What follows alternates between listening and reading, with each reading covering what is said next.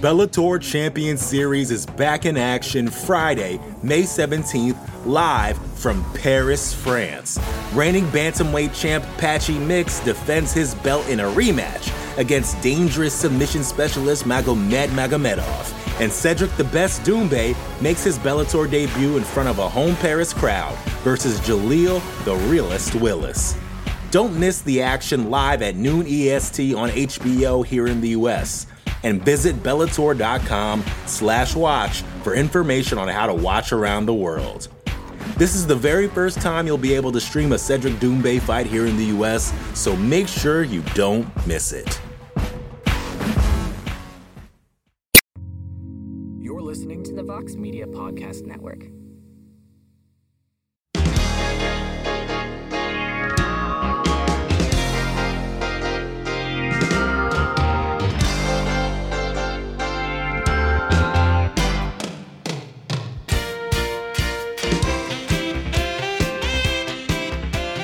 Right, everybody. It is Tuesday, December 19th, 2023, and it is indeed a heck of a morning. We are live on the MMA Fighting Twitter space. You can hear the show in its entirety shortly thereafter on the MMA Fighting Podcasting Network.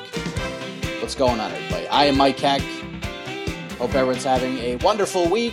We are few days removed from the final UFC event of 2023, the final UFC pay per view event of the year, UFC 296, which everybody was excited about on paper. We watched the prelims and we're like, damn, this card is going to be incredible. Wait till we get to this main card.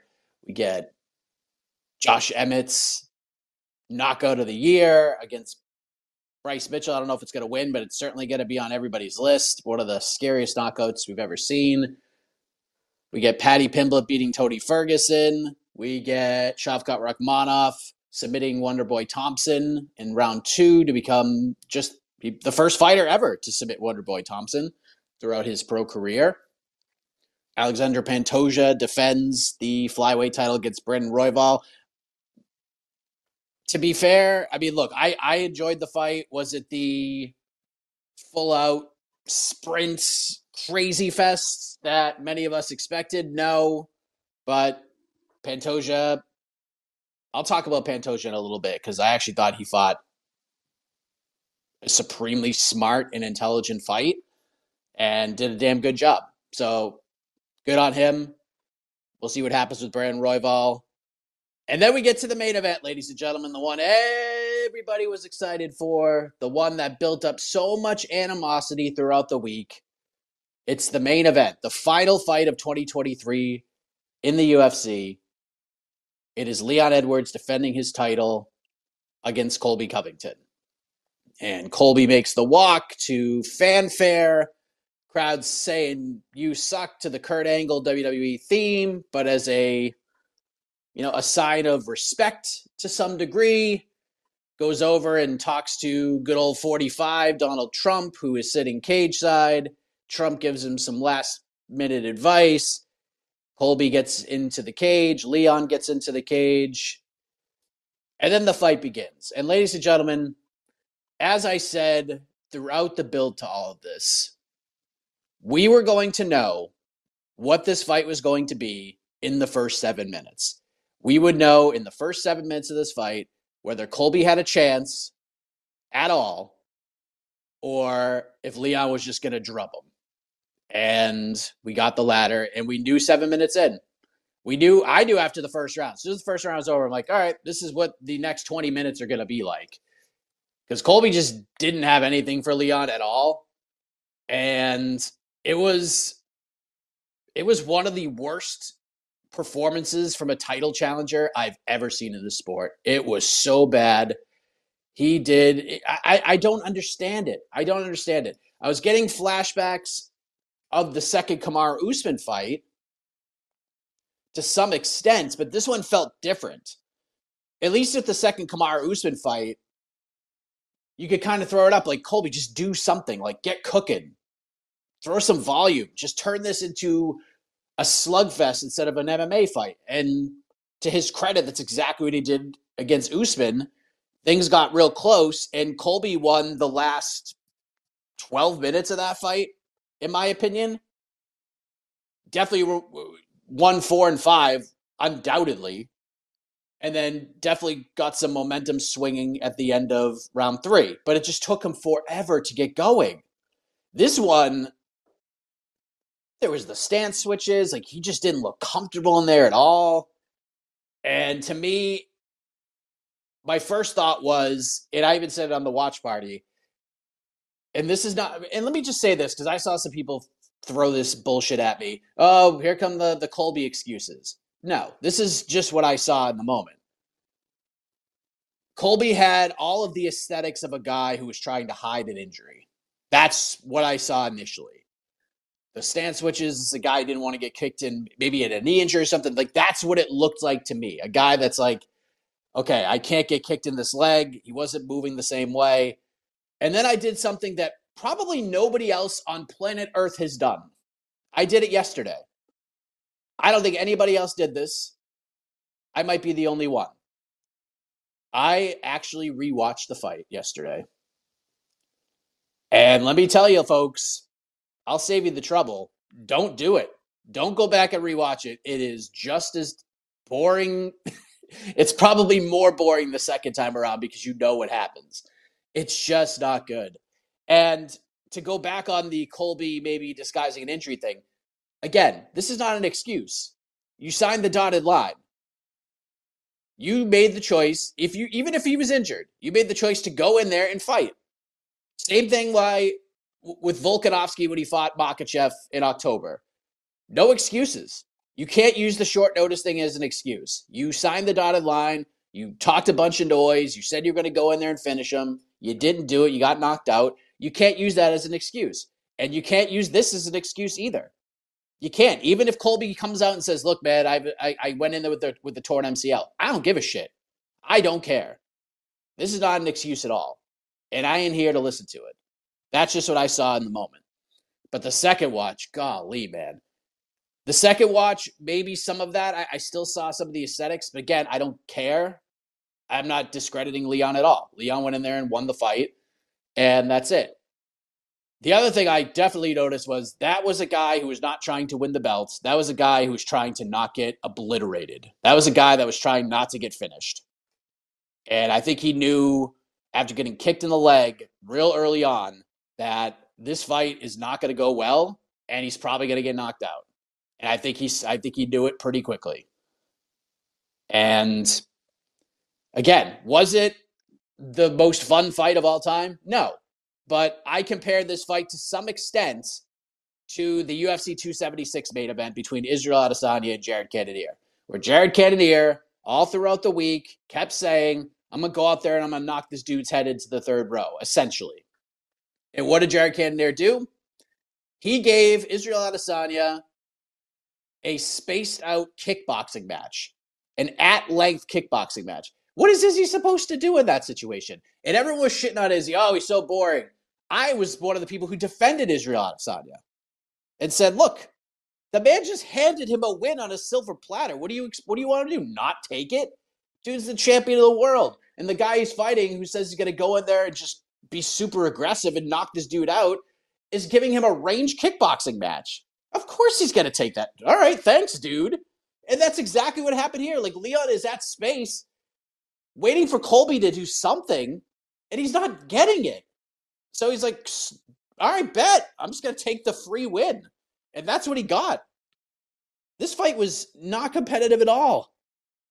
And I saw some people like, well, Colby won the fifth round. That's all that matters. It's because Leon did. Leon was a little too cocky in the fifth round, honestly. He was like, oh, watch this. I'm going to take this dude down a whole bunch of times. And it backfired on him. I was surprised Leon didn't come out and try to just wreck him in round five because all the pieces were there. I think Leon could have gone out there and finished Colby Covington in the fifth round. I think if he went out there and got aggressive, I think he would have done it. I think he would have done it. If he started out just kept kicking him in the leg and just got, got real aggressive, I think he would have finished Colby in the in the fifth round. I even said on the watch party, I'm like, all right, if I'm his corner, and I'm certainly not going to pretend that I am, I'm like, all right, man, you did everything you needed to do here. You're up four rounds. Go have some fun now. Go have some fun. Put this dude away. Make him pay for everything he said. And Leon just kind of took the round off, and Colby won round five, and that's it. 49 46 across the board. Leon Edwards still the welterweight champion. I I don't know how or if Colby can bounce back from this. I really don't. Do I think he's going to retire? No. In fact, I've been saying, you know, someone had asked me on Sunday, how will Colby be remembered after this performance? And my response, and even on the post fight show, I said this Colby's going to be an over, it's, he's going to go in the books as an overachiever and he's going to go in the books as one of the best prize fighters we've seen. Because the definition of prize fighting is you take the biggest name, the lowest risk, and you go out and win. And anytime Colby has done that, he has won. And it's led him to three title fights, being the prize fighter that he is.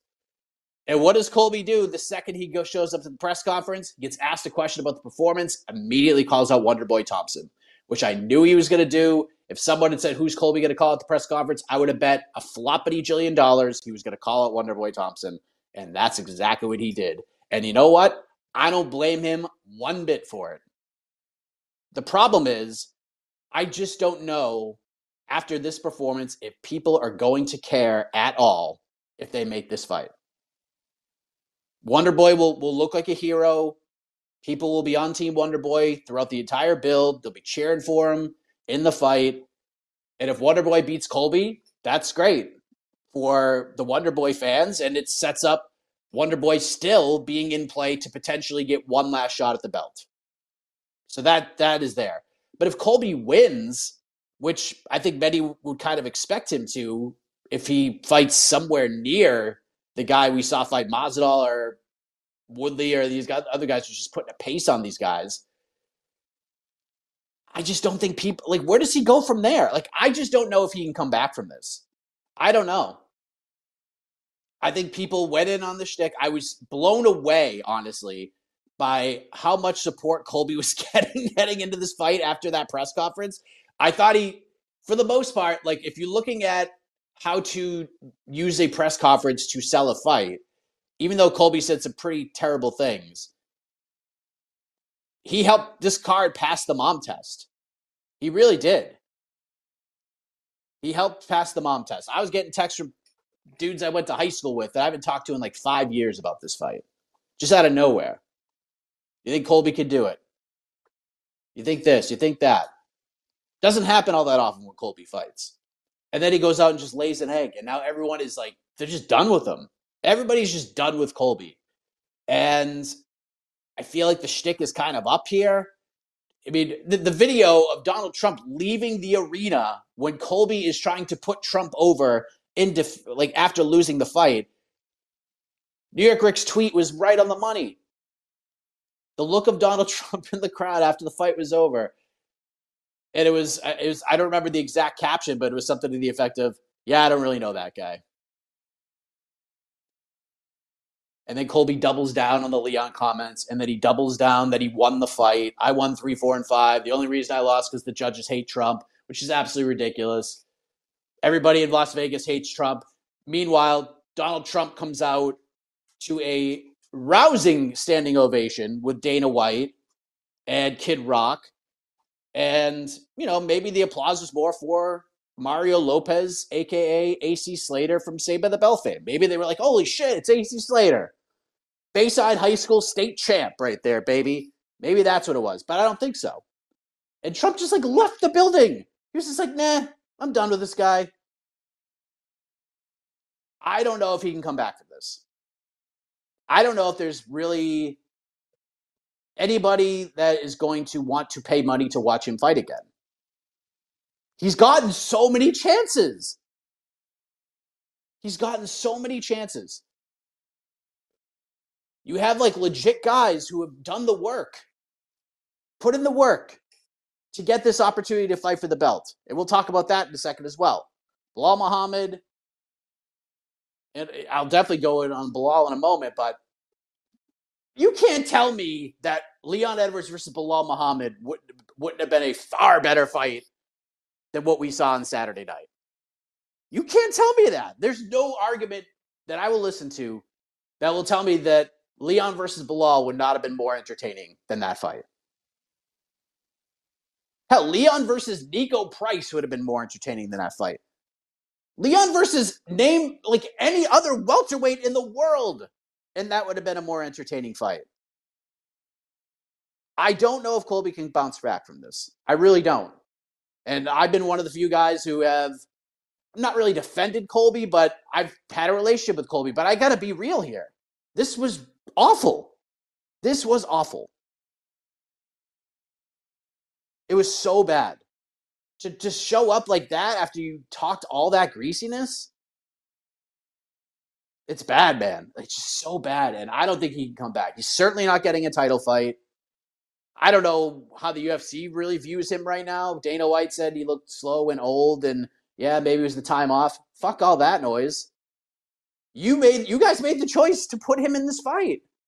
This is what people were concerned with. I didn't think we'd see this. I didn't think it would be this bad. I there was a potential we could see a 49-46 from Leon here. But I didn't think it would be so uncompetitive for 20 minutes. I certainly didn't see that coming. And Leon gets the win, fought within himself, did a great job. Was it the most aesthetically pleasing fight we've ever seen? No, trust me. I went back and watched it a second time. It's not aesthetically pleasing the second time either. But Leon did what he needed to do. He was handed a win, and he took it. He took it. And now the big question is where do we go from here? And boy, oh boy, I went back to and, and listened to some old shows from like three months ago. And this all began with man, Belal Muhammad's never getting a title shot. It's never going to happen even if Leon wins, he's still going to have a hard time because Garry's coming and Shavkat's coming. He's just not going to get it. It's just never going to play out for him. It's not going to work. And if Colby wins, he's certainly he could win 37 more fights in a row. And as long as Colby has the belt, he's not fighting for the title. And then as the build came through, we're getting closer and closer to the event. All these dominoes that separated Belal Muhammad from a title shot all started to drop one by one. They all started to drop one by damn one by damn one. And then Saturday rolls around, and even during fight week, who had all the headlines on Monday heading into fight week?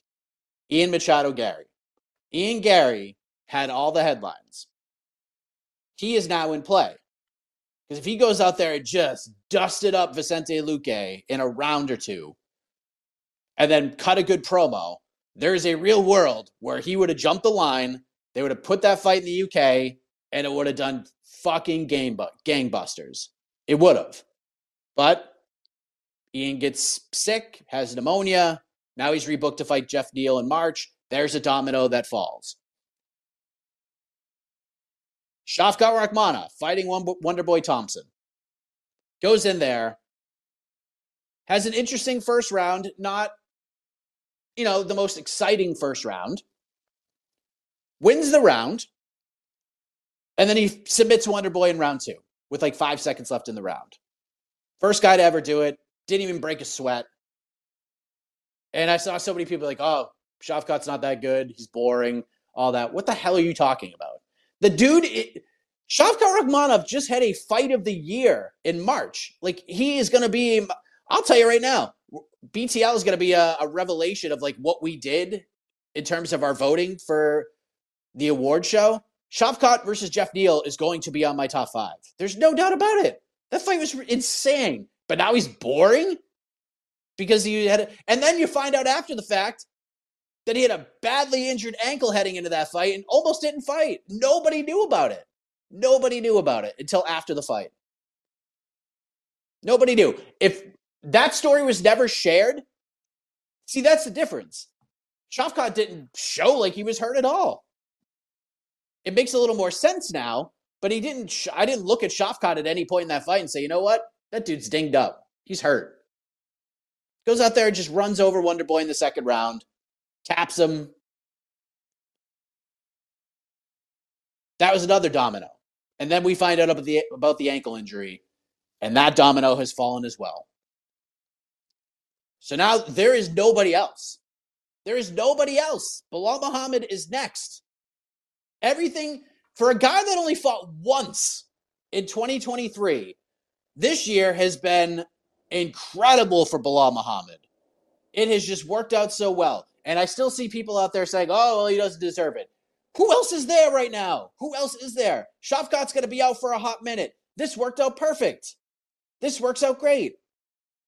Leon's next fight is going to be probably in the UK. He should not fight anywhere else. He should not fight at UFC 300. He should not fight in Las Vegas. He should not fight anywhere else. He should be fighting in the UK.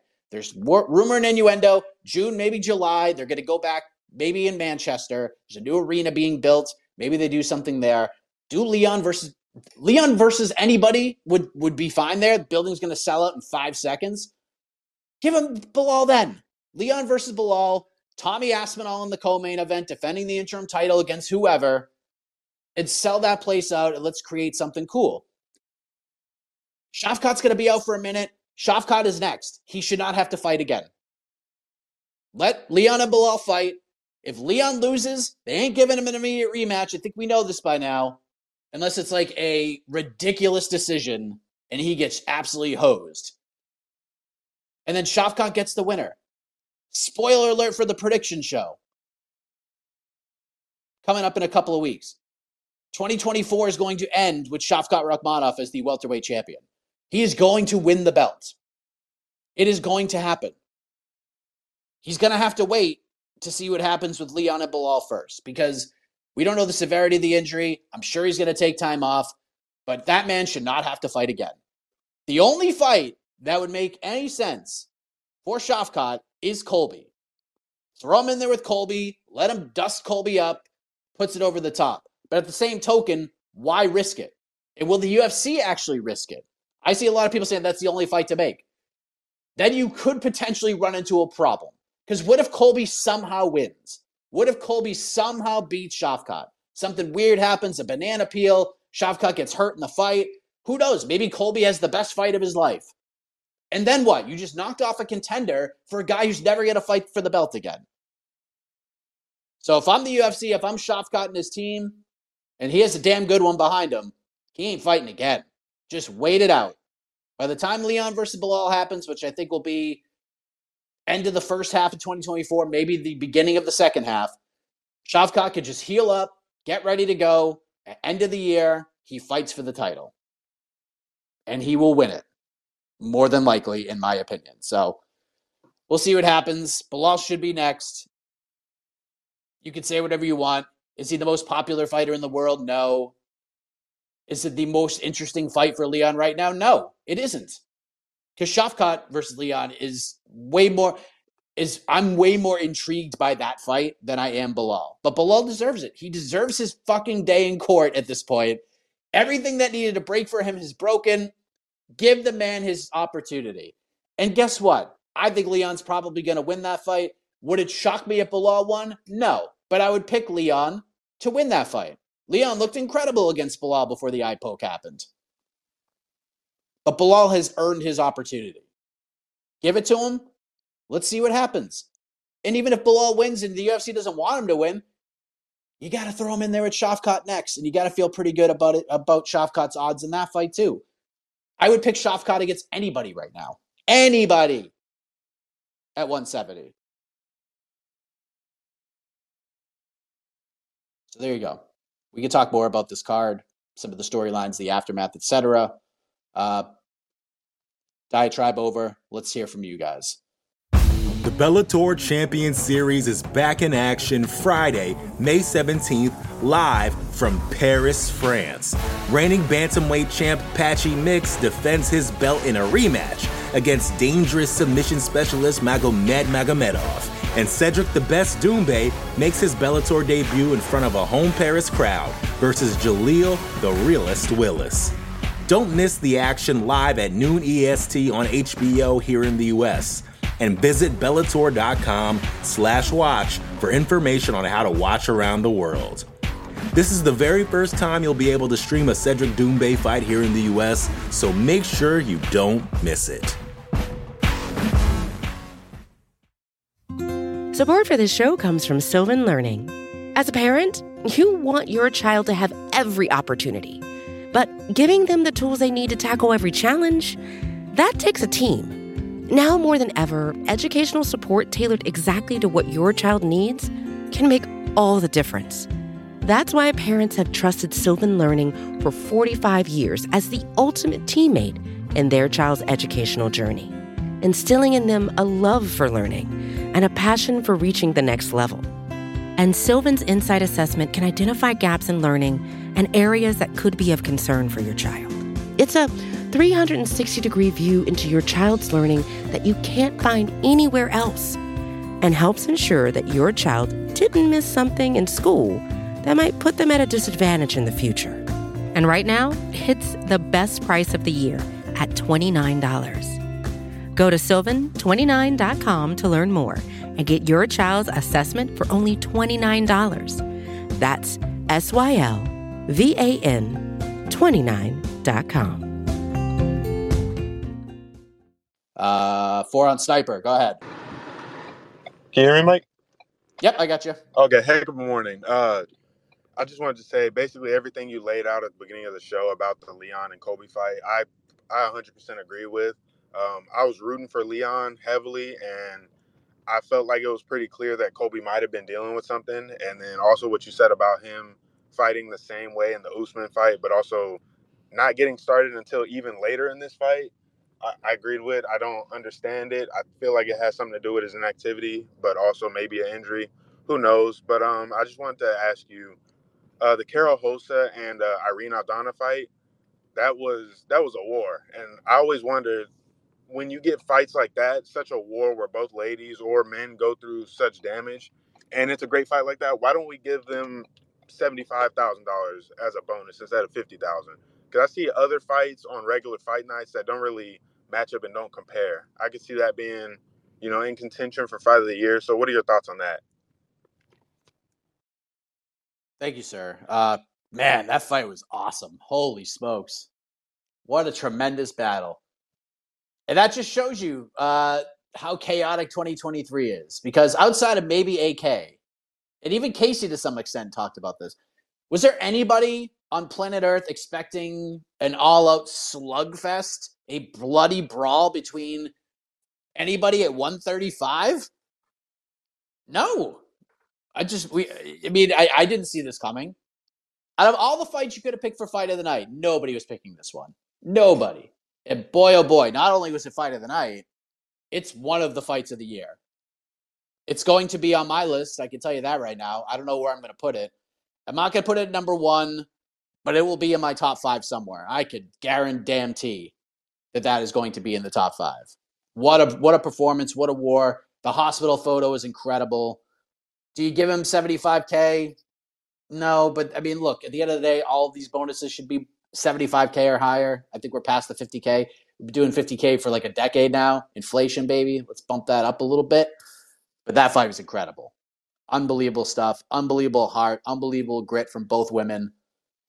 Irene Aldana, geez, the poker face that woman has. Her leg looked like a candy cane. It was like rings of red looping. It was like a barbershop pole. It was crazy seeing the rings of welts around her leg. It was like perfect circles. It was insane. What a fight. What a freaking fight. So glad we got that one. Cole, go ahead. Mm, not working. Uh, Cole, bounce out. We'll try again. Bounce out, bounce back in. Barbarossa, do we have you?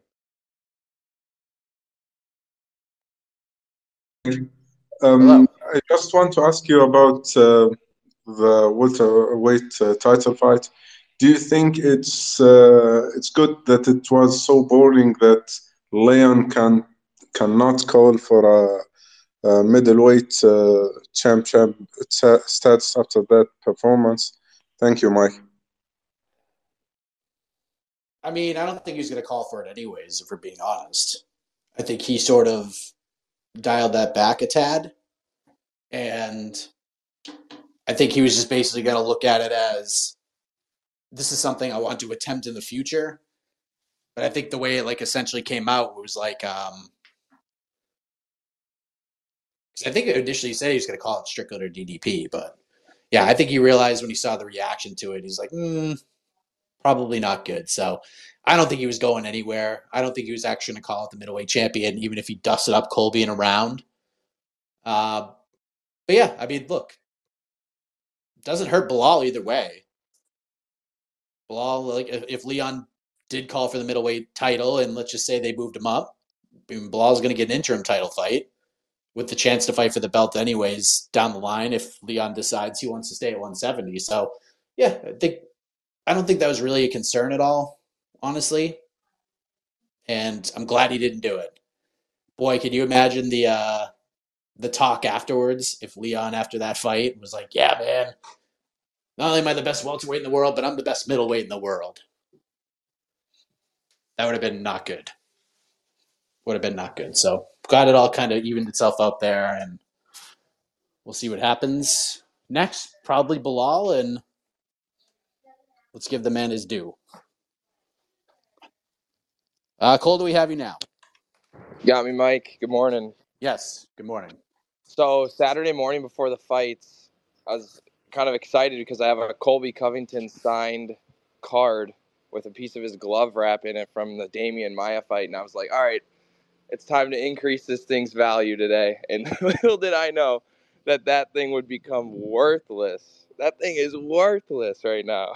but uh, I'm wondering if you saw what I saw with like even like Colby's last few fights, like the Usman rematch, like the dude can't throw a punch without slipping his feet. Like he can't get a grip on that damn canvas. But yeah, I don't know. The, the speed difference in that first round, I think Lee, Colby noticed it and he was totally content with doing the iCarly fighting stance and just gonna go five rounds with it. But that's all I got. Thanks, Mike. Yeah, I think I think he realized early he was at such a disadvantage on the feet, and I think he realized it. Like even in, in the second Usman fight, like Usman was lighting him up on the feet, dropped him at one point. Looked like maybe Usman was going to get him out of there quick, but Colby to his credit recovered, and it was like pretty clear, even for like the casual MMA fan, what Colby needed to do to get back. You just got to chuck him. Like you can't be a technical striker against a guy like that. You just got to go in there and chuck him. It's got to get grimy and filthy and nasty. And that's what Colby did against Usman. He got after it. He got after it. He just started chucking them, lots of them. And he was hitting Usman. He was winning. He turned all the momentum. It was one of those fights that you feel like, oh, if you gave him an extra two rounds, like Colby's winning that fight. He's going to win. But it was just he just took him forever to get going. And we knew that he couldn't do that here. You couldn't let Leon pull away quick, and that's exactly what he did. And Colby had nothing for him. Nothing. Yeah, that card is gonna be a that's gonna be tough. Or that glove is uh it's gonna be a tough sell. Reminds me when I was collecting baseball cards, I went all in on Barry Bonds early. Like in the early 90s. I was collecting every Bonds card, everything. And for a while, it seemed like a tremendous investment, but now, you know, tied to steroids and all that stuff and not getting in the Hall of Fame, those cards are worth like nothing now. It's insane. Uh, Tristan. Hey, Mike, can you hear me? Yep. Hey, um, I want to talk about uh, like you had in the open. You were talking about Shavkat Rakhmonov, and uh, yeah, that I, you know, I got to hear the interview later with um, Laura Sanko that he was dealing with a serious ankle injury, but he didn't want to pull out. The opportunity was so great, and still was able to go in there and finish Wonder Boy, which is incredible. Uh, Mike, I, it just what keeps coming back to me as far as a flashback is concerned is what uh, when um, Kenny Florian used to work for the UFC with Jon Anik in that fight against uh, the Korean Zombie versus Dustin Poirier and at the end of that broadcast, he was like, I don't think the Korean Zombie has anything but finishing moves. And it's the same thing I feel with Korean Zombie. I mean, uh, with uh, Shavkat. Like, that dude is the welterweight. And I said this before, this guy is the welterweight prime Korean Zombie. Because the fact that Shavkat has nothing but finishing moves. This guy can finish you anywhere. And that's what makes him the most dangerous fighter on on this weight class. Maybe in maybe in the whole UFC is just if you have your neck out, you, you have your neck out, and he gets that guillotine choke in, he's submitting you. He, we saw that. We saw that he did that to Neil Magny, and then um, and then the Geoff Neal fight.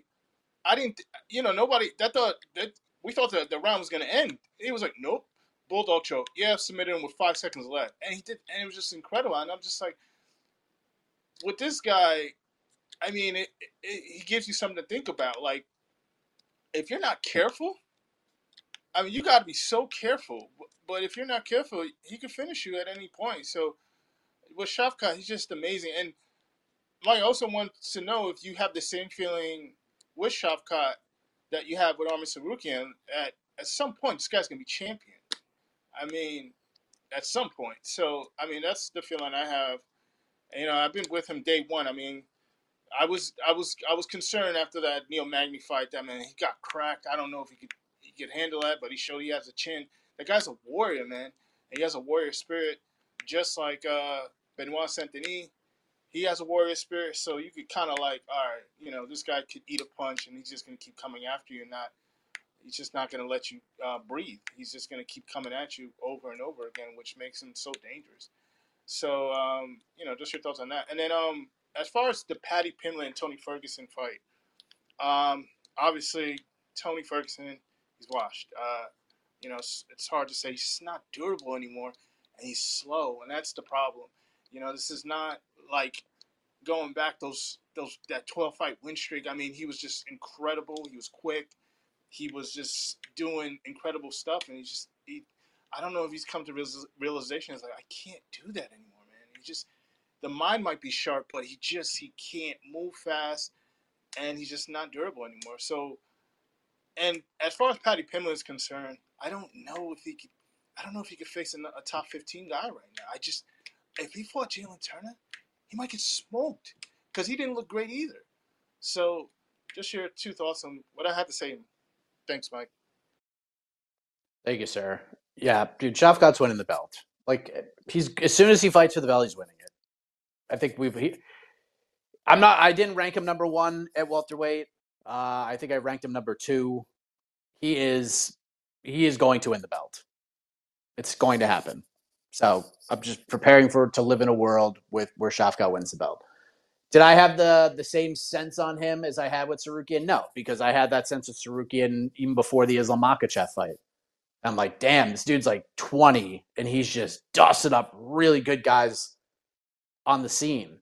And he just, you could just see it. You could just see the talent in him. Shavkat is just like, he's just a freak, dude. Just a freak. And it's kind of weird to, to think about because, like, just I, I can't get over people being like, ah, oh, Shavkat's boring. He's not that fun, overrated after that first round. I'm like, what the fuck are you talking about? And I got to thinking, I'm like, why are people thinking this way? And then I kind of realized, I'm like, do you remember when he came in? It was all about Hamzat. All the comparisons were to Hamzat Chimaev. And Hamzat is a wrecking ball. Sec- second that fight starts, he is a wrecking ball. And it to his advantage, and sometimes, as we saw in the Usman fight and even the Gilbert Burns fight, to his detriment. And if Shavkat, who we compared to this guy the entire time, isn't going out there trying to dust out dudes from second one. Oh, he's a boring fighter. Oh, he's not that good. What are you talking about? What are you talking about? It's insanity. Insanity. The Ferguson Pimblett fight. I disagree with you on one count. To say that Tony Ferguson is not durable is just not true. He's incredibly durable. Are you kidding me? The fact that he survived that first round tells you that he's durable. The guy is still really durable. He got punched with, I mean, Paddy hit him with literally everything he had on that combination. And then he flush jumping kneed him. And Tony went down in a heap, and Paddy was lighting him up. And Tony still survived the round. The guy's durability, it ain't the same. He's a little chinny now, but he's certainly durable. There aren't a lot of guys at 155 who would have survived that onslaught. It's just not, it just wouldn't have happened. Paddy cracked him. And because of Tony's durability, Paddy slowed down the rest of the way. It made things real interesting. Paddy was tired. Paddy was breathing real heavy heading into round two because he didn't finish him. But then you're right. He is a little bit slower. Reflexes aren't there. Paddy was taking him down with ease. I mean, with ease. Didn't even really have to use a lot of effort to get takedowns. And as far as Paddy, it was a look. It was. Did he dance over his quote unquote unconscious body? No, he didn't. Uh, but this is a good performance. This is a solid showing. This is a solid showing. We saw some improvements in this game. You know, he's still susceptible to getting absolutely cracked with his striking defense, but he fought a really smart fight. Dude, dude looks like he's manning up a little bit. Looks like he put on a little muscle. He's got the cornrows now. He's feeling himself. He looked good. He looked in really good shape. So yeah, like is is this a fight where we're gonna go back and watch again? No, probably not. But it's a good win. Dude needed to win. He lost that fight. He was done. So he went in there and did what he had to do and won. As far as what's next, I'm gonna say what I said on Otno. I'm gonna say what I said leading into the fight. You got to give him give him a rank guy. Give him somebody with a name. Give him somebody he could possibly beat. That's how the UFC is going to look at this.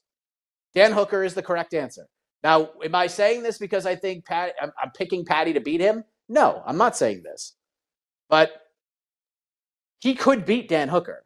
He could. And of all the guys in the top 15 right now that I would match him up with, it's probably that. Like you could gain the most from that. And if if Dan Hooker beats him, it's not like, oh, this guy sucks. It's like, dude, Dan Hooker is a dog. And like it, it, it, I just think stylistically, it's a really interesting matchup. And if Paddy wins, then the UFC could just bump him up even more, like to another fight. But yeah, do, do you throw him in there with Jalen Turner? Hell no. Do you throw him in there with Benoit Saint-Denis? Absolutely not. Zero chance you do that. Please don't do that. Even Paddy was like, "Yeah, I reached out to Benoit so we could train together." Smart, smart. Paddy has Paddy has wised up a little bit over this year layoff. And I honestly thought he did a really good job all fight week, too. Did a really good job. Put Tony over as a legend, talked about the injuries, and he didn't really start going in on Tony until Tony started going in on him. And then even the way he celebrated the win put Tony over in a big way. Had the crowd applaud for him. Honestly, I thought Paddy had a really good week. I thought he had a really good week and we'll see what they do. Now, do Dan Hooker in the UK works for me. Hooker's going to be out like three or four months at least with the hand injury or, or the arm injury. Paddy says he can't do UFC 300 because he's about to be a dad. Understandable. Let's push it back two, three months. UK, whenever they put that card together. Paddy versus Dan Hooker. Let's do it. That's the one I like. Let's go to Boston. Brett. Yeah, Mike Heck, how are you, my friend? How's everything going? Good. How are you, brother? Good, man. Good, good. Hey, um, I, am I'm, I'm listening to some of the previous callers, and, and, and a couple of names uh, come up, and I, I hear your boy Arman Tsarukyan. So my question to you, when it comes to him, I have so many questions for you. But my question to you about him is: Are we gonna see Tsarukyan versus Makhachev like the end of 2024? That that's my first uh, question for you. Second, no matter not, not a question, but not so much a question, but Dricus Du Plessis, man, ever since his first UFC fight night, uh, with the interview, how he handled himself as a professional. I, have been all over that bandwagon, and, and, and I looked all of his previous fights before. He's like not the greatest at one thing, but that guy, he can fight. And, and I think he's going to get down and dirty with Strickland. And I, I think he beats him. And I think he's going to be the next champion in that weight division. I, I, I, I see it. I don't know. But uh, I think Belal is 100% your next uh, contender to fight in England with uh, Leon Edwards. You can, like you said, with Aspinall, you can put Paddy on that. You can make a bomb, bomb card there. And uh, I just want to uh, shout out for uh, the, the the extra fights they put on UFC 299. I mean, some phenomenal fights with Garry and Neal. And my favorite one's going to be Petr Yan and Yadong Song, man. Those are going to be brawlers, man. And um, Mike, it's uh, always uh, good to hear uh, your opinions on everything, and congratulations where you are. And uh, I'll talk to you soon, brother. Thanks, man. Yeah, don't forget, Dana White casually threw out that Michael Venom Page has signed with the UFC. He's going to fight Kevin Holland on that card as well. So, yeah, that Miami card's looking real good. 299's got that 199 feel heading into the historic next event with the the two rounded numbers. So I'm I mean, we're seeing some of these really fun fights getting put together. Like what is 300 going to look like? That was like my first my first thought. I was like, man, 299 is real good, but what's like what do they have planned for 300 if they're putting all these crazy ass fights together? So uh let's see. Yeah, Leon Belal has to be the fight at this point. try to like unpack everything here. Uh, the DDP thing. So let's talk about that a little bit because that honestly, DDP was one half of the biggest story of the entire weekend. He was one half of the biggest story. The biggest takeaway from UFC 296 had nothing to do with UFC 296. It was that Sean Strickland and Dricus Du Plessis, who were about to fight, in the main event of UFC 297, coming off of just a pretty awful press conference, if we're being honest, with the going back and forth and you know, DDP saying some pretty heinous shit too. Strickland saying some pretty heinous shit back. Not good. And then fucking Dana White, man. How like how could you put these guys so close to each other? it was so funny, like going back and rewatching moments of the watch party on Saturday. Cause like when the watch parties end, I have to go back through and like put the timestamps in so that, you know, look, that was a long main card. It was like four, almost four hours long at the end of it. It was a, it was a long one. It's like three three hours, three and a half, three forty five, whatever. And I remember like they're doing everything, and I'm like, uh, they show Strickland, they show DDP two rows behind him. I'm like, what are they doing? I'm like, they really sat these guys too so close together. I'm like, these guys are about to start punching each other. And GC's like, nah, man, they're too professional for that. And then like a minute and a half later, everyone's I got texts, people hit me up on social media. Dude, DDP and Strickland just got into a fight. I'm like, oh my God. It's unbelievable. Unbelievable. You can't first of all, you can't be doing that shit. You just can't. Like you're not you are fighters as a profession, but when you are in the crowd attending an event, you're not fighters anymore. You are just members of the public. You're fans to some degree. Now, credit to Sean Strickland to some extent for at least telling Gilbert Burns' kids to get out of the way while he Superman and Sonic the Hedgehog over two rows of chairs to start punching Dricus Du Plessis. And I'll tell you what the most interesting thing about that is. There's about 30 different angles of that fight that I've seen. And all of them look different. All of them look different. Some angles looks like Sean Strickland's getting the best of him. There's angles that look like DDP like obliterated Sean and maybe like knocked him out. Like there's depending on which angle you watch, you can get almost a different interpretation of the fight. But yeah, the, dude, we knew that fight was going to be insane. Now it's going to be like ridiculous. The build to this one's going to be pretty awful. It's just going to get worse between those two guys. And I even said it. And despite some of the things he said that I didn't like, I'm not to sit there and be like, oh, if you're, you're wrong, if you don't like it, all that bullshit. But here's the thing Sean Strickland was the biggest winner of UFC 296. Hands down, he was the biggest winner because he is going to get pay per view points for UFC 297. And that fight is going to do a lot better on pay per view now than it was going to do come Thursday, this past Thursday. And the UFC, you bet your bippy, they're going to use that footage on every promotional video. In fact, they Ryan Seacrested their own footage of it. Jon Anik threw out, we're going to show you all the footage of this fight that happened in the crowd between two of our professional athletes coming up later on tonight. So stay tuned, everybody. I was like, what the fuck? Really? Oh, we, this is abhorrent. We do not support this. You can't have this happening. People think we love this shit. But then we have to deal with the commission and all that. And then, like five minutes later, don't go anywhere, everybody. We're going to show you this HD 4K footage of, of Strickland, Dricus Du Plessis fighting in the crowd. Oh, it's unbelievable. It's unbelievable. And no one's gonna get punished. And I, whatever. I mean, I, I've come to accept all of this at this point. And Sean Strickland's gonna make a whole bunch more money now. It's insane. But yeah, that fight's gonna be freaking bananas. The Bellator Champion Series is back in action Friday, May 17th, live from Paris, France. Reigning bantamweight champ Patchy Mix defends his belt in a rematch against dangerous submission specialist Magomed Magomedov. And Cedric the Best Doumbé makes his Bellator debut in front of a home Paris crowd versus Jaleel the Realist Willis. Don't miss the action live at noon EST on HBO here in the US and visit bellator.com slash watch for information on how to watch around the world.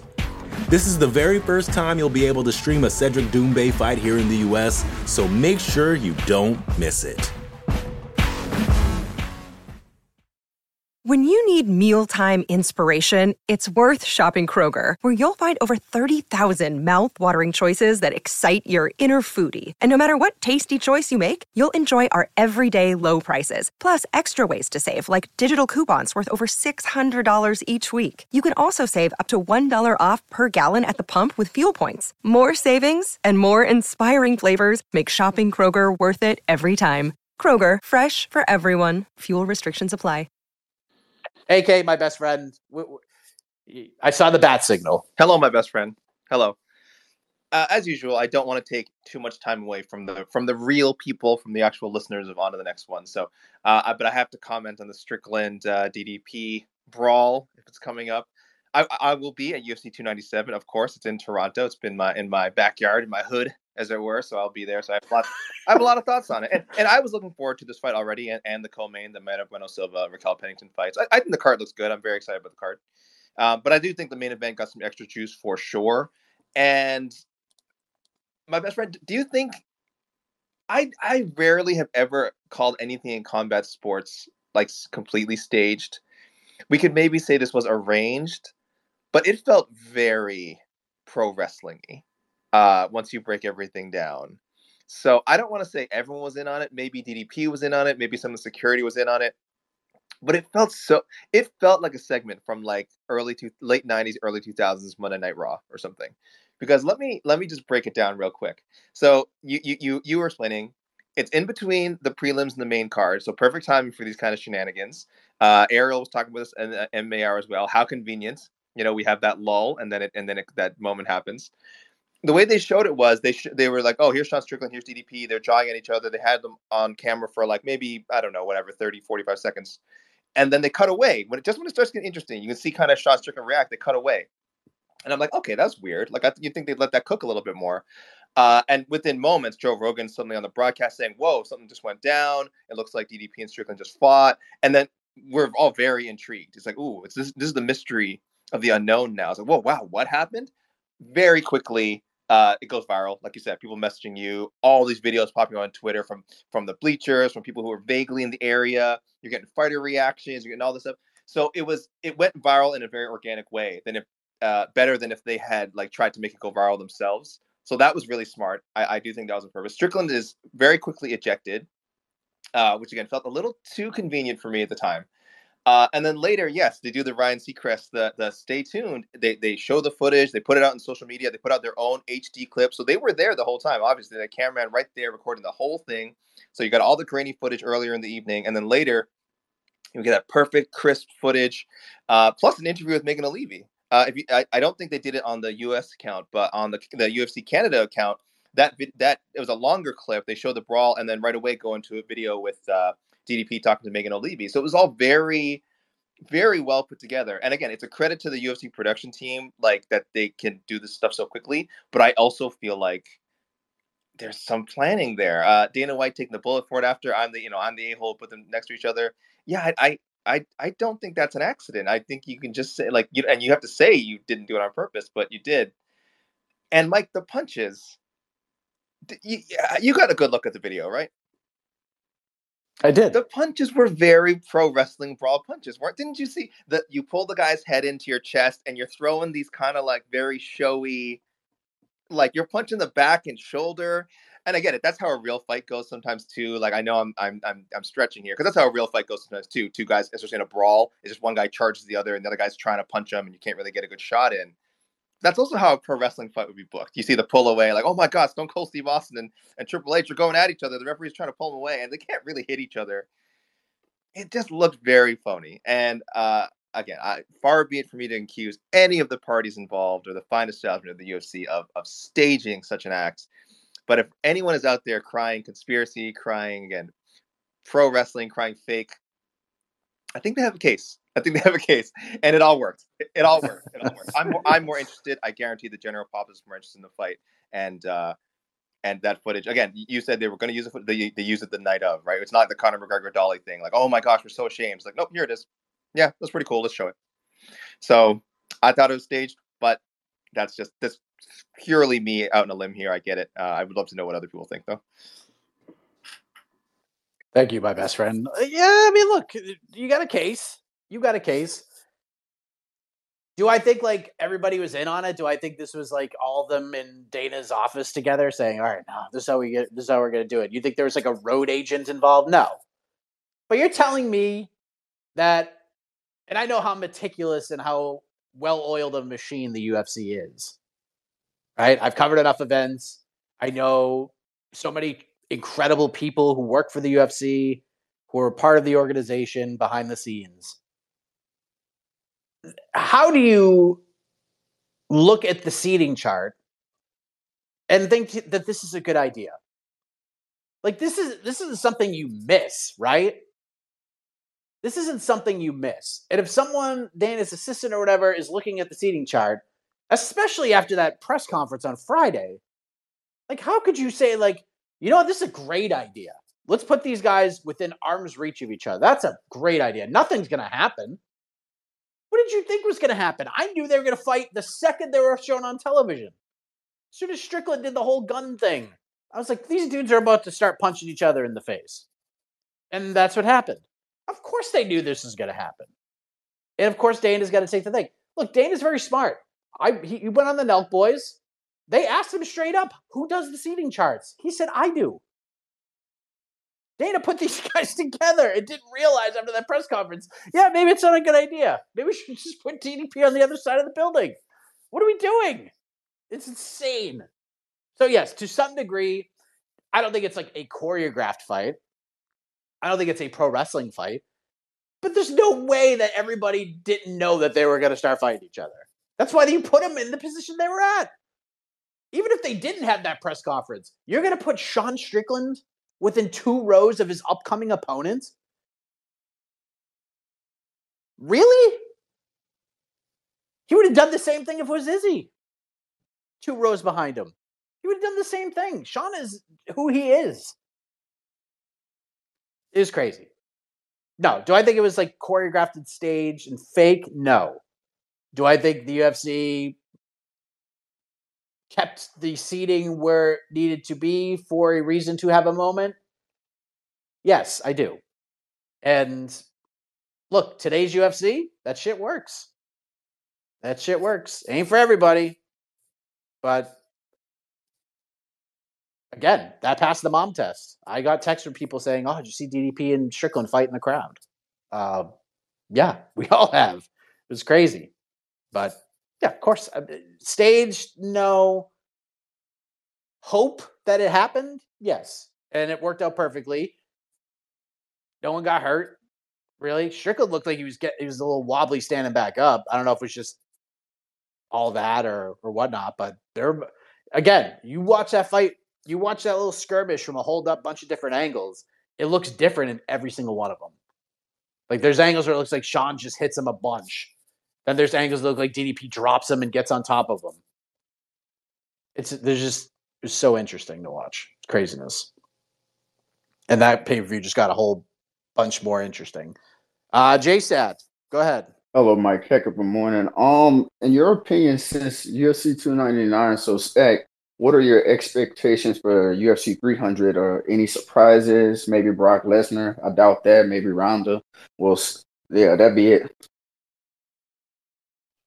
Mm, I mean, I feel pretty good that it's going to be Conor versus Chandler. Like, I mean, again, this is like no insight because you never know with Conor to begin with, but it just seems like we're probably going to get that now. And the way Conor pay per views typically work, like we'll put some good, some decent stuff on it, but with Conor at the top, you don't need to go absolutely insane with stacking it. What kind of surprises are we going to get? Um, maybe Ronda, but I don't think so. Honestly, I don't know. I have no idea what they're going to do at this point, like it's all speculation, and every week that goes by, I, I, keep thinking about it more and more. I think you have to do Miesha Tate Holly Holm on that card. If if if you can't get Ronda, I know Miesha's been on Instagram stories, like you know, reacting to fans talking about potentially making that fight. But if you can't make that, you got to do Miesha versus Holly. That'd be a really good one and then let's kind of see how it all plays out. Like I think once it starts to come together, we'll be like, all right, this is pretty cool. Will we get Alex Pereira on the card? Maybe we get Zhang Weili on the card. Maybe they do Yan ver- Zhang versus Yan.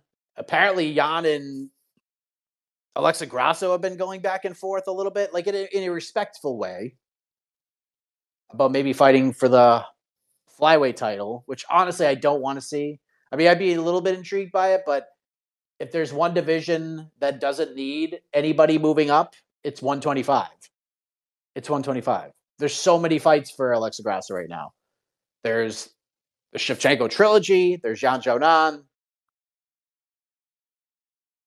Not Yan Xiaonan. Uh, just 125 is just loaded right now. Manon Fiorot, Erin Blanchfield, etc. Getting the two divisions confused. And then Zhang has Yan, she's got Tatiana Suarez, who's fighting Amanda Lemos. Like they both have a line of con- competitors behind them right now. So I don't know what they're going to do. I, I'd be stunned if Conor and Chandler is not headlining that card, but I think we're all going to be kind of surprised together. Jim Miller will certainly be on UFC 300. I know he's got a fight booked, but he will certainly be fighting UFC 300. Maybe they just pull him from his fight and just make sure he's definitely there. But I think Jim Miller will still be there. So we'll. It's gonna be a fun little game to try to figure out what they're gonna do and then see it all play out. Uh, Carl the Butcher. Hey man, I'm listening from England. I just want to ask um, Ariane Lipski. She's a three three fight winning streak now. Is it time to uh, hype her up for, you know, some big matchup in in the coming year? Thank you, dude. She looked great. Uh, I've said it a few times. The under the radar slash low key MVP of UFC 296 was Ariane Lipski. She was awesome. She beat the hell out of Casey O'Neill. I didn't see that coming. Did not see that coming. But boy, she looked she looked great. She looked great. She's just cracking Casey. She hurt her a whole bunch. She hurt her real quick in the fight, and Casey never could get going. She, she's she's found her stride. She's found her stride. So she's going to be somebody to watch this year for sure. For sure. I think she's uh, officially in the rankings now, as she should be. AK and I had a friends forever moment on on to the next one. Give her, do her and Tracy Cortez. That's the fight. Do it in Mexico City. If she, if uh, Ariane can turn around in a couple months and wants to fight a top ten fighter, I think Cortez is ranked in the top ten in the UFC rankings. Let me just double check. Uh, nope, she's number eleven. And Lipski's number 12. Isn't that a coincidence? Yeah. If Lipski can turn around from Mexico City, do that. Let's go. Her and Cortez and go from there. Dude, this division's so fun. Grasso's champ. Shevchenko, that trilogy fight's going to be interesting. Blanchfield is the uncrowned champion, in my opinion. Manon Fiorot, super good. Chookagian's still there, fight, about to fight Maycee Barber. Maycee Barber's looked incredible. Jessica Andrade looked real good against in, in her last fight. Lauren Murphy's fighting Karine Silva at UFC 299. Araujo. We got Amanda Ribas. Uh, Araujo's fighting Natty Ice, is she not? Is that the fight they made? I'm pretty sure that's what they made. Yeah, dude. Natty Ice is so fun. She's another one that's on the way up. Yes, they're fighting February 3rd. Natty Ice versus uh, Viviane Araujo. Then you got uh, Cortez, Lipski, Silva, O'Neill, and Andrea Lee. Fun division. Fun division. Let's go to Dylan. Hello, Dylan. Hey, what's up, Mike? Can you hear me? Yes. Hey, man. I was just curious. I, I heard you the last part of the diatribe this morning, so I don't want to I don't want to piss you off or anything. But with Dana White's like timidness to commit to Belal at the press conference, do you think like the biggest loser this weekend was Ian Garry? Because I think if he could have gone, gone out there and just kind of finished on Luque, they would have made something in like London with him and Leon, and uh, that would have been like gangbusters. But also, another quick question: Is the UFC in its attitude era right now? That's all. Thanks. I mean that that's an interesting way to look at it. I mean, they're really leaning into this say whatever you want with no repercussions, fighting in the crowd stuff. And they're like embracing it behind the scenes, I think. Like it's just what it seems like to me. Uh yeah, this is very attitude era ish. As you know, AK kind of pointed that out as well. Yeah, I, I eh. I don't know. Because they don't need to do any of this, by the way. Like none of this needs needs to happen. Right? Like for most of us, Colby saying what he said to Leon at the press conference like did nothing for us and it did nothing to really enhance the fight. Like we just wanted to see the fight. It certainly helped the pay-per-view sales, but, but let's let's be honest too. Colby did nothing for himself with that. He just gave Leon a whole bunch more money because Leon's getting the pay-per-view points because he's the champion in the main event. You know what I mean? I don't know how Col- I don't think Colby got any pay-per-view points. I'd be shocked if he did. So he didn't really even help himself in, in any way. And it, it just it just didn't need to happen. So yeah, it's kind of attitude era ish. You do make a good point about Ian Garry because if he just went out again, if he went out there and dusted up Vicente Luque, they might have just given him the title shot. Like they they could have just given it to him. If he had gone to media day and went to the press conference and dealt with all of that, because he would have been the talking point of the entire press conference. Everybody would have taken a shot at him. Both champion and challenger would have went in on him. Ian would have fired back at both of them. He would have been the talk of the press conference. But he got sick, and now Bull again. That's another domino that needed to fall. Ian Garry was 100% a domino that was in Belal's way, and then it fell once he was sick. So yeah, it, was he the biggest loser of the weekend? No, I don't think so. But I mean, look, look, Ian's said the same thing for a while. He wants, he's got a plan mapped out. I want to win X amount of fights, then fight for the belts. So I think it just kind of keeps him on track. And now he's going to fight Geoff Neal, and we'll see how he does. I'm I'm more intrigued by the Neal fight for some reason than I was the Luque fight. Like I like the Luque fight too, but there's something about Geoff and Geoff's real good at stepping up when it counts.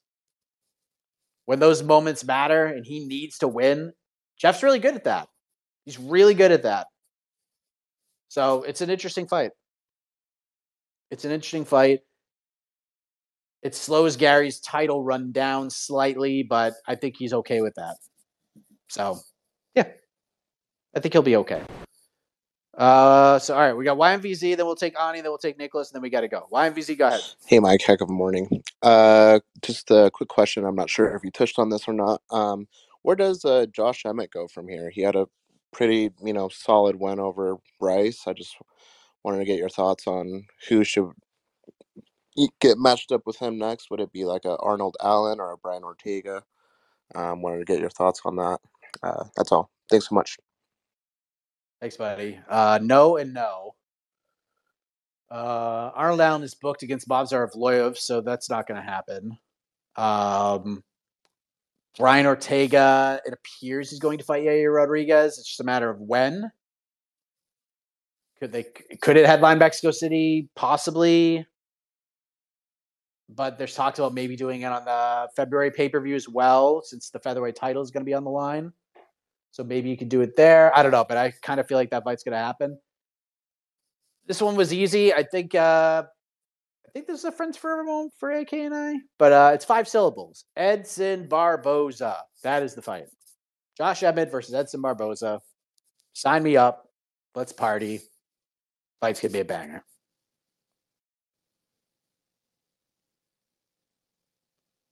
Uh, Ani, go ahead. Wonderful. So, um, a few things. Uh, so, leading up into Leon Edwards versus Colby Covington, like I'm not a very big analyst, you see, as in in terms of the technical details of a fight, but there was one thing um, based on my observations and like both of their previous fights that I concluded that whoever moves forward wins the fight that's how the fight is going to go. There's no chance in hell that uh, it does not go to a decision, and and I think that's how the flight the fight played out. Don't you think? So when Colby shot for takedowns, uh, when he really committed to those shots, he was successful and he was moving forward then. So and another thing that uh, uh, another reason why I feel Belal's uh, Belal could be an intriguing matchup is I think he has improved in terms of pressuring his opponents, and Leon tends to get outworked uh, quite easily. Um, I, I think that's why Belal might be intriguing, but I just can't see that being the main event of a pay per view, Mike. I just can't. I can't. So if they were to do uh, a card in the UK or you know not just London, maybe Manchester, or I'll be lucky if they do it in Cardiff because I, I'm I'm in Cardiff, and they have a prince and they have Principality Stadium over here, which is an indoor stadium. Like so, you can cover it up. There won't be any rain. I don't understand. I I remember ranting about this the last time. Uh, like, why didn't Dana White look at Principality Stadium? Uh, we had WWE Clash at the Castle over here. So I think it would be nice to have Tom Aspinall versus Cyril Gane as the main event, Leon Edwards versus Bilal Muhammad as the co-main, uh, Arnold, Arnold Allen versus Josh Emmett, uh, Patrick Pimblett versus Bobby Green, and then uh, you can also have Molly McCann versus uh, Michelle Michelle Waterson Gomez. I know like most of them are doo-doos, but I'm just uh, coming up with uh, a hypothetical card. Just let give me your thoughts. And of course, the featured prelim. You're gonna like this one. The featured prelim on ESPN Plus will be Davy Grant versus Brian Kelleher. How about that? Like that. That's a good one, isn't it? And I also wanted to just quickly mention the flyweight division. Um, you know, like uh, there was a time when the flyweight division was like they were thinking of getting rid of the division, and we were there for the you know rejuvenation of this division. We saw those Deiveson Figueiredo versus uh, Brandon Moreno, those matchups. So I think Deiveson Figueiredo needs a lot of credit for this. So does Brandon Moreno. it's just nice that the division is getting uh, the shine. Um, that's all I have, Mike. Give me your thoughts on those cards, like seeing that AK is over here. Maybe he can react as well. I know he doesn't want to chime in. Thanks, buddy. Um, I don't know. I, I don't know if I agree with the. I mean, a, a, few things that you said there. Um, I didn't necessarily agree with the moving forward thing because I think Leon was ready for Colby to move forward, and I think he's just going to counter him. So it's just kind of a standstill for for a lot. And like I said, like Leon got a fight gifted to him by Colby. He saw what Colby was going to do, and he was just like, "You're going to do this? Okay, I'll stand there and just kick you in the leg and counter any random punch you throw." And that's what it is. To say Leon versus Belal is not the main event in Manchester is just wrong. They're not going to. Leon is a bigger star than Tom Aspinall over there. It just is what it is. Leon is the face of MMA right now over there. Uh, whether you like his style of fighting or not. Not saying that Tom can't get to where Leon is at right now, but Leon's the guy. Leon is the dude over there. And that's why a lot of this broke well. And that's why a lot of this, as I, we were getting closer to the fight, I'm like, if Leon wins, I do think Belal's going to get it because they are going to have Leon's next fight, at least in my estimation, in the UK somewhere. And Leon, it doesn't matter who he fights. It really doesn't. Guys, you have to understand that at this point in the UFC's run, that pay per view can do a hundred buys or a billion buys, and it's just all cherry on top of the Sunday because the UFC is getting a whole bunch. They're getting millions and millions of dollars from ESPN just to have their cards on their network. Like, doesn't matter what it does on pay per view. What matters more, I think, at least right now, is let's sell the damn tickets. That's why the tickets are so friggin' expensive. They're making so much money, and that that is going to sell out. Leon being a main event against anybody is going to sell that building out. Just it, it is what it is. And now you throw Tom Aspinall interim title co-main event. That thing's going to sell out like crazy. So Paddy being on the card would make a lot of sense. Molly maybe. The one that I like kind of was like sh- a little shocked at was uh what did Brian Kelleher ever do to you? You want to throw after getting iced by Garbrandt? You want to throw him in there with Davy Grant? Come on, man. What did Brian Kelleher ever do to you? I'm just playing, but you know what I'm trying to say. But yeah, Leon's gonna headline. We won't be asked at all, and that's that. And it's gonna sell out, and UFC's gonna make a shitload of money, and that's it. Belal's gonna get his day in court, and we'll see if he can play spoiler. We try to get Nicholas in. Usually has a tough time getting through. So we'll give it the old college try. I, I got two other people waiting. Uh, this needs to be the rapidest of rapid fire. Yep, didn't go through.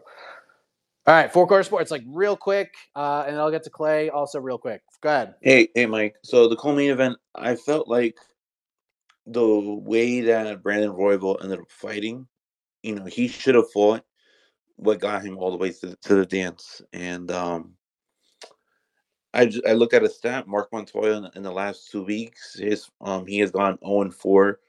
Um, while his fighters have been inside the octagon, obviously started with um Anthony Smith to um I forgot who was the other person there. But uh anyways, yeah, yeah, he he was 0 2 in the previous week, 0 2 in this week. Um I don't know what it what it is, why they ended up having him contained so much against Alexandre um, Pantoja. He was clearly winning the fifth round. Um, do you feel that what's it called in his next fight, he's gonna go back to being the chaotic Brandon Royval? And with that performance, how far back did he push himself to getting up another title shot? Uh, not too far. I think he's to be fine. It's just P- Pantoja's a really tough fight for him. Stylistically, it does not favor him because even if he was reckless and chaotic, which I do agree with you to some extent, he probably could have done and probably had some more success. He's probably still going to lose that fight. Uh, Pantoja just was ready for everything this dude threw, and Pantoja was able to get it to the ground, and that's how you slow Royval down. Because even if he just got a little bananas in there, Royval, I mean, Pantoja would just would have done the same thing. So maybe it was a little bit to his detriment, but I honestly feel that fight goes the same way regardless. It's just not a good fight for him. And I think, you know, now we do, for me, it's pretty clear what's next for Pantoja. They'll do Moreno Albazi. Winner of that fight gets the title shot. And you do Royval versus Manel Kape next. That's the one. That's the fight. I know Kape's booked against Nicolau. Win or lose, do Kape versus Royval. There's no way that fight isn't the bee's knees, my friends. I wanted Manel Kape. Ty- I wanted. Uh, I think I wanted Manel Kape Tyson Nam at one point. Like when Manel just got into the UFC, that's the one. And now we're beyond that, obviously. So now we need to do Kape versus Royval. And if Kape wins, then he gets his title shot. There you go. Easy peasy. All right, Clay, you have the final word. Hello, Mike. Good morning to you. Uh, I'm not sure if you have talked about this topic topic earlier in this in this uh, space, but I'm a little bit critical of Leon Edwards' performance, and uh, he could have done done much better, man. I mean, we all know Leon Leon Edwards is much better than this. Y- We we saw what uh what happened in the like the, the, the second Usman fight and the third Usman fight, so he clearly can be more better than what he did last night. And I don't think he did the thing, as you you guys say. And he his post his post fight uh, press conference it was like bad. He didn't.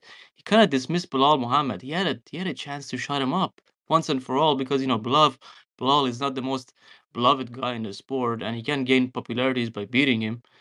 I don't know, man. I mean, I think he kind of didn't do what he was supposed to do, and he was like coasting. He did basically like Israel Ades- Adesa- Adesanya was doing in his last previous fights, like Israel, what what Israel did against Jared Cannonier, what Israel did against Marvin Vettori, or uh, Yoel Romero. That, that that was the kind of performance that I saw from Leon last uh, the other night. Thank you. Yeah, look, I get it. I get why people feel that way, but again, I as I did when Izzy fought Cannonier, I will defend Leon Edwards in the situation just like I defended Israel Adesanya in the situation. It is not up to the champion to dictate the pacing of the fight. It is up to the challenger to dictate the pacing of the fight, and then the champion reacts. Jerry Cannonier all week long, and any pundit who broke that fight down said all build long that Cannonier's best chance to win was to be super aggressive and try to go for a quick knockout. That was his best chance at beating Israel Adesanya. Otherwise, he's just going to get kicked a whole bunch and punched a whole bunch. It's not going to be that great. Izzy is also expecting Jared Cannonier to be much more aggressive. And then what does Cannonier do? He comes out and does a uh, his his strategy is to have a range kickboxing match with Israel Adesanya. And Izzy's like, um, this can't be real. But if you're just going to hand me a win, then I'm going to take it. And that's what happened here. I think Leon expected Colby to be much more aggressive. Colby said a lot of things. We knew Colby's best chance to win was pressure and pace and to get off to a good start. And Colby didn't do that. Leon was just like, you're going to make this is the fight I'm getting? Sure. Because you have to put yourself in Leon's shoes. If Leon loses that title, he's probably not getting another shot. Like I think I, I think we can all agree on that. The UFC sees obviously UK value in Leon, but they don't look at Leon like he's a massive superstar for their company as a whole.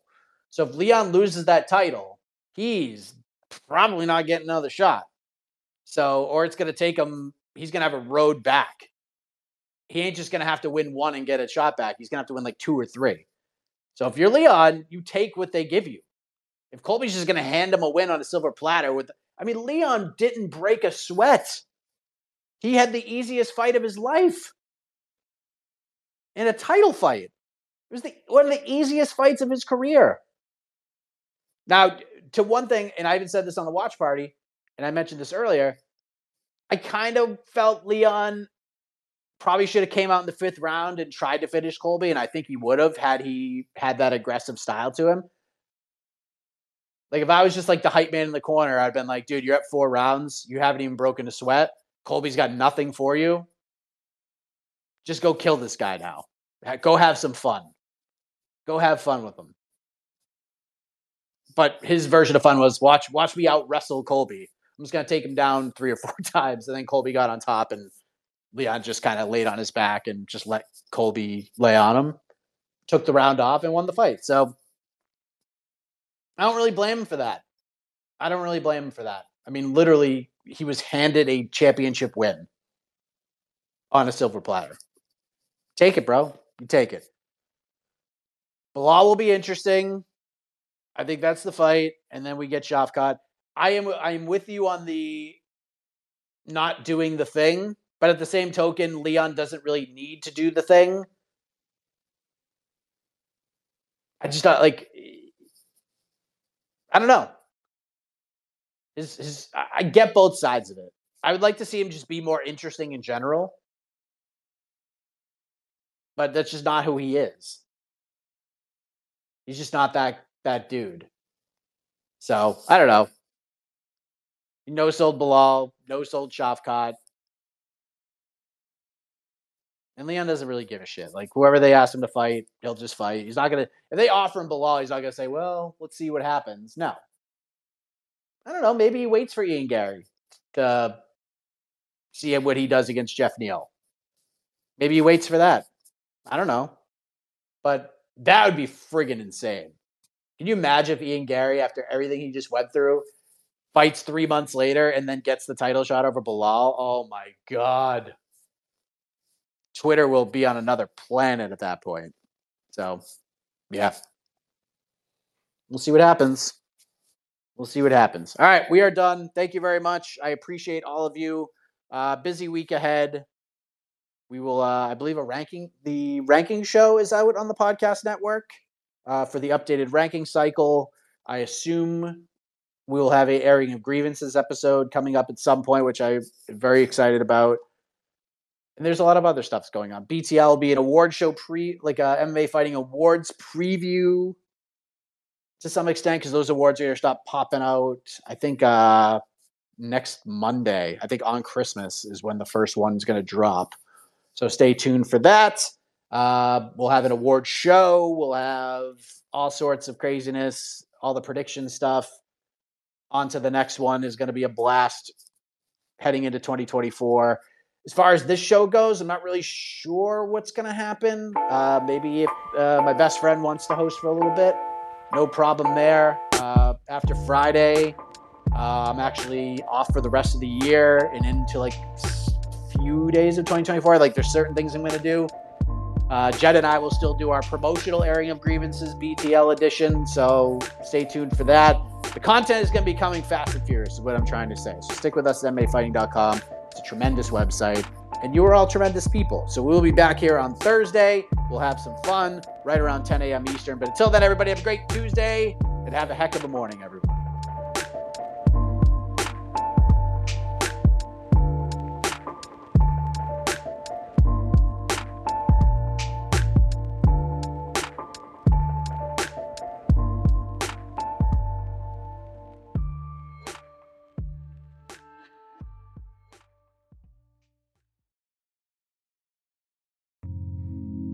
Listening to the Vox Media Podcast Network. The Bellator Champion Series is back in action Friday, May 17th, live from Paris, France. Reigning bantamweight champ Patchy Mix defends his belt in a rematch against dangerous submission specialist Magomed Magomedov. And Cedric the Best Doumbé makes his Bellator debut in front of a home Paris crowd versus Jaleel the Realist Willis. Don't miss the action live at noon EST on HBO here in the US. And visit Bellator.com slash watch for information on how to watch around the world. This is the very first time you'll be able to stream a Cedric Doumbé fight here in the US, so make sure you don't miss it.